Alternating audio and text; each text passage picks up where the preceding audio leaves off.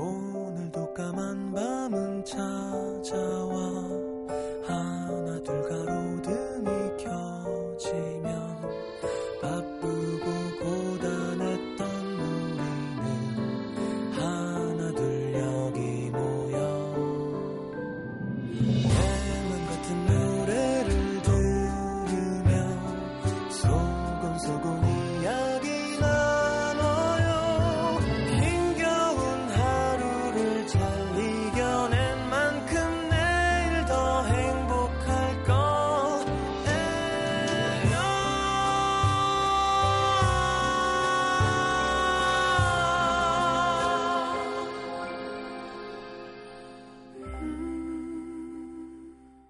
FM 음악 도시 성시경입니다.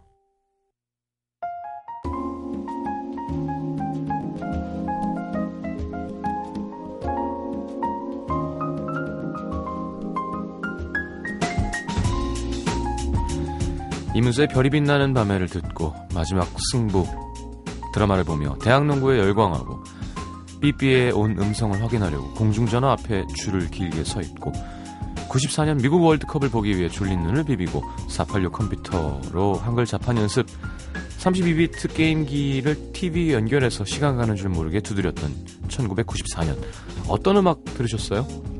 선택 음악 도시 오늘은 응답하라 1994 94년도에 사랑받았던 노래들과 함께합니다.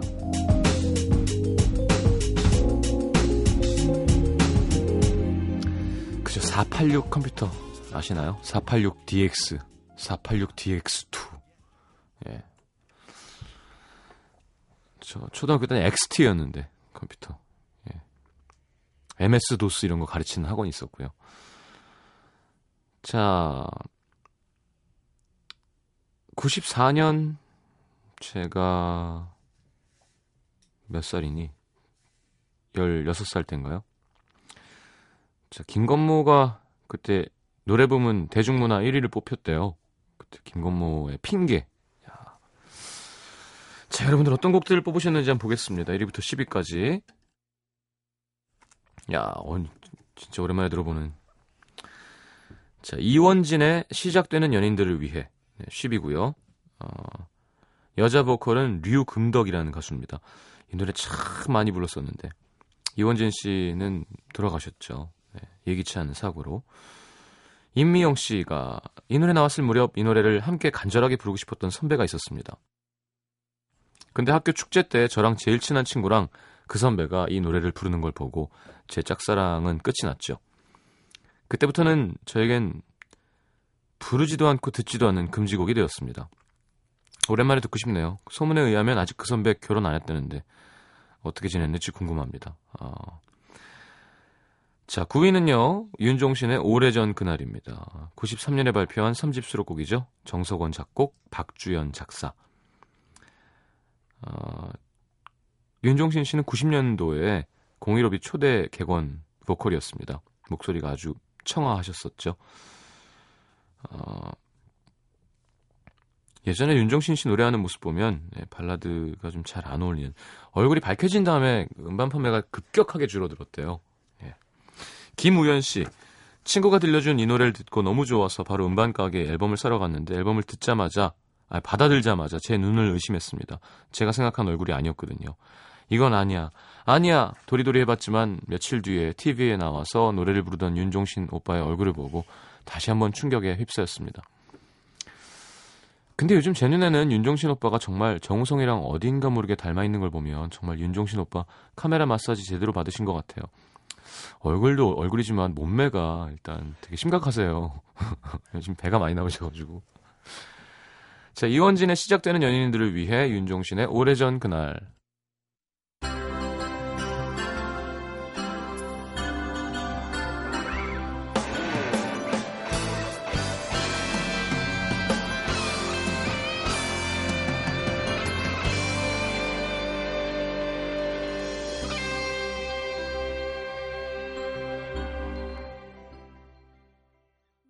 교복을 벗고 처음으로 만났던 너 그때가 너도 가끔 생각나니?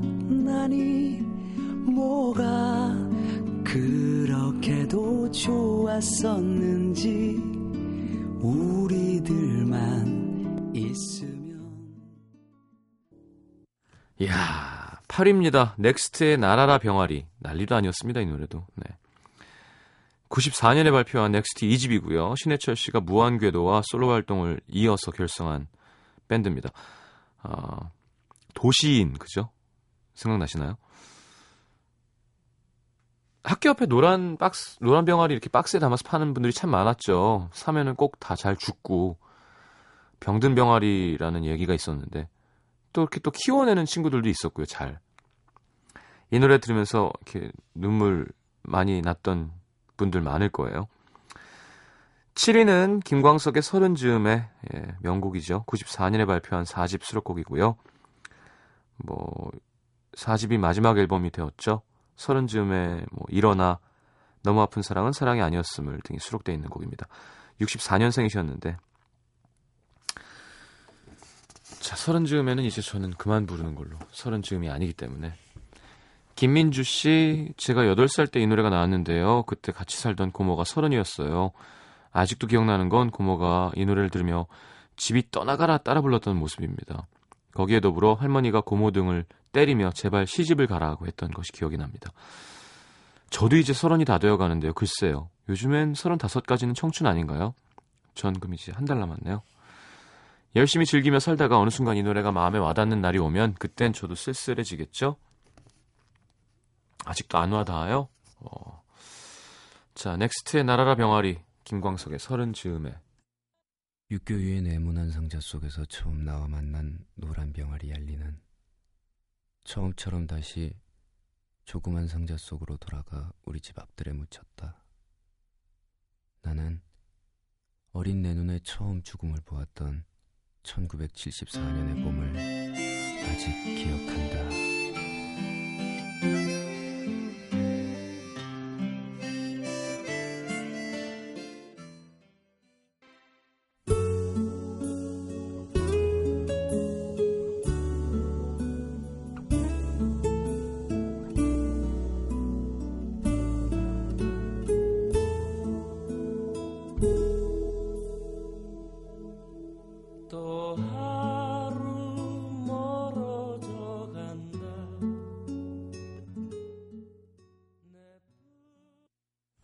자, 6위는 6.3%의 지지를 얻은 공일오비의 슬픈 인연입니다. 94년 5집 수록곡이고요. 원곡은 남희 씨 노래죠. 아, 김돈규 씨가 불렀습니다. 김돈규, 나만의 슬픔. 크. 이 앨범에 이 곡 말고 리메이크 곡이 하나 더 있었습니다. 조용필의 단발머리. 이 두 노래가 큰 사랑을 받으면서 5집을 리메이크 앨범이라고 생각하시는 분들도 있었는데요. 자, 015B의 슬픈 인연 들으면서 4부로 넘어갑니다.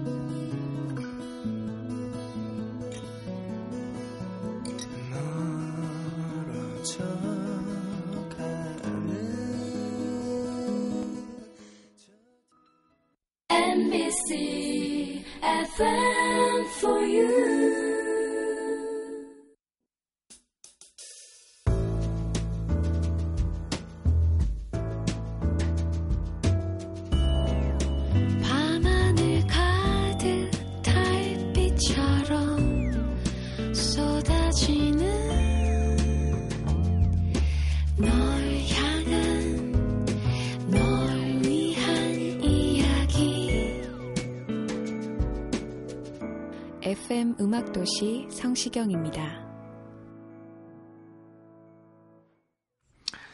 자, 음악도시 선택 음악도시 응답하라 1994 함께하고 있습니다. 5위는요.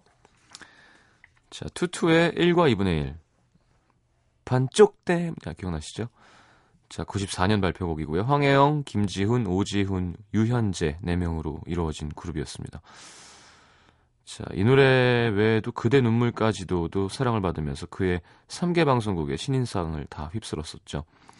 김민지 씨가 저 초등학교 2학년이었어요. 당시에 장기자랑을 하면 꼭 이 노래에 맞춰 춤을 추는 친구들이 있었고요. 저도 그 중에 한 명인데 선생님이랑 부, 부모님들 앞에서 이 춤을 추며 재롱을 부렸던 기억이 납니다. 20년이 지난 지금도 이 노래 나오면 춤은 자동으로 나옵니다. 음. 야, 진짜 옛날 노래다. 4위는 마로니의 칵테일 사랑. 94년에 발표한 30수록 곡이죠. 어, 남자 멤버 마로와 여자 멤버 김정은, 파라 이렇게 세 사람으로 이루어진 그룹이었고요. 그죠? 딱그 1과 2분의 1이랑 칵테일 사랑이 막 1, 2위를 다퉜던 것 같은데 음. 현재는 마로니의 프렌즈라는 이름으로 마로와 파라 씨가 두 분이 활동하고 있습니다. 부부죠, 두 분이. 박정서 씨. 이 노래 나왔을 때 전 초등학교 5학년이었는데요. 하루는 수업 시간에 선생님께서 이 노래를 들려주시면서 가사를 나눠주셨죠. 가사랑 멜로디가 너무 예뻐서 저희랑 다 같이 불러보고 싶다고. 그 모습이 아직도 선선합니다. 그때 당시 우리 반 친구들이 쉬는 시간이면 3, 4, 5 모여서 이 노래를 불렀던 것 같아요. 그래서 이 노래를 들을 때면 5학년 때 교실 풍경이 그려집니다. 다들 잘 지내고 있겠죠? 투투의 1과 2분의 1, 마로니의 칵테일 사랑.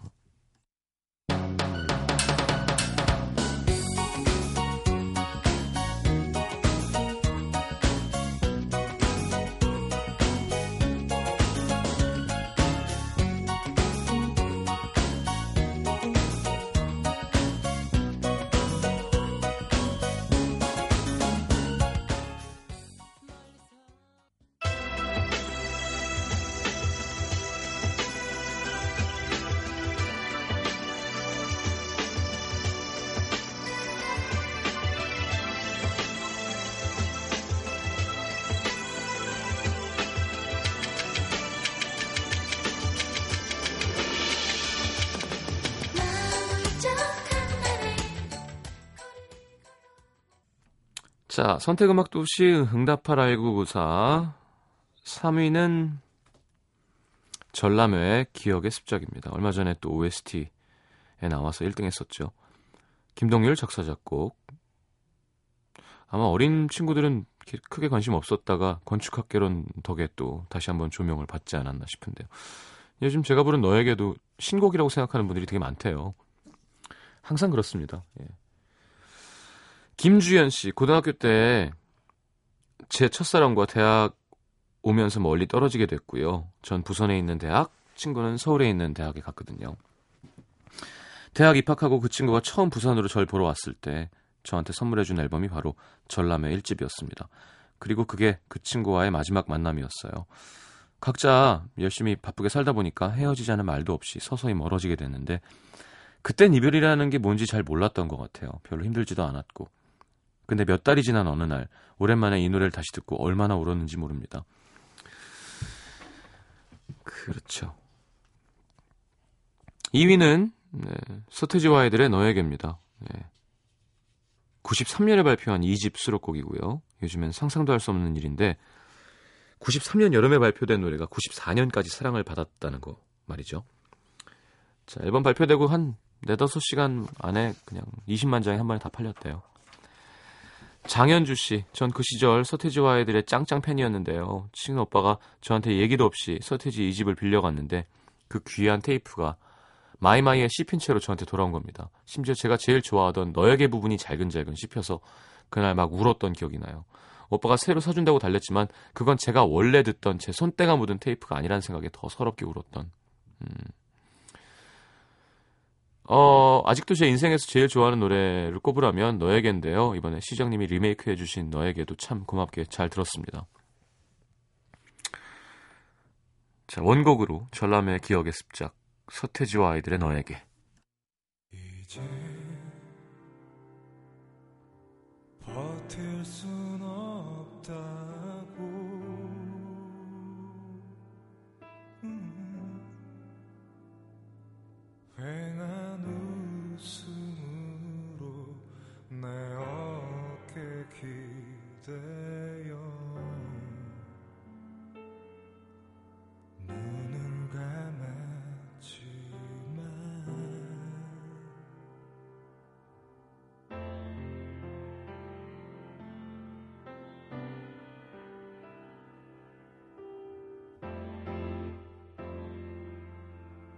이제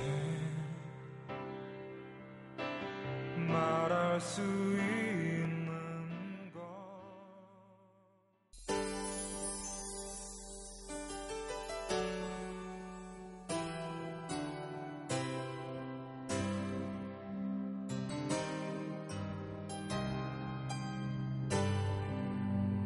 네가 아무리 지금 날 좋아한다 그래도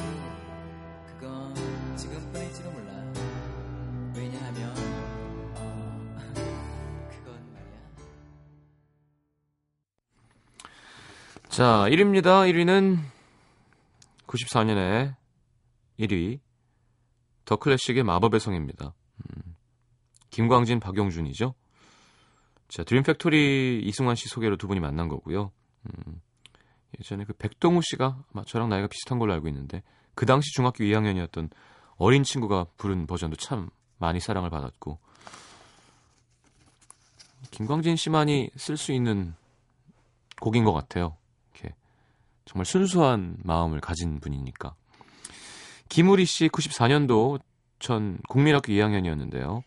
아직 순수하고 동심이 가득할 때인지라 가사가 동화 속 장면들처럼 막 눈앞에 펼쳐지는 거예요.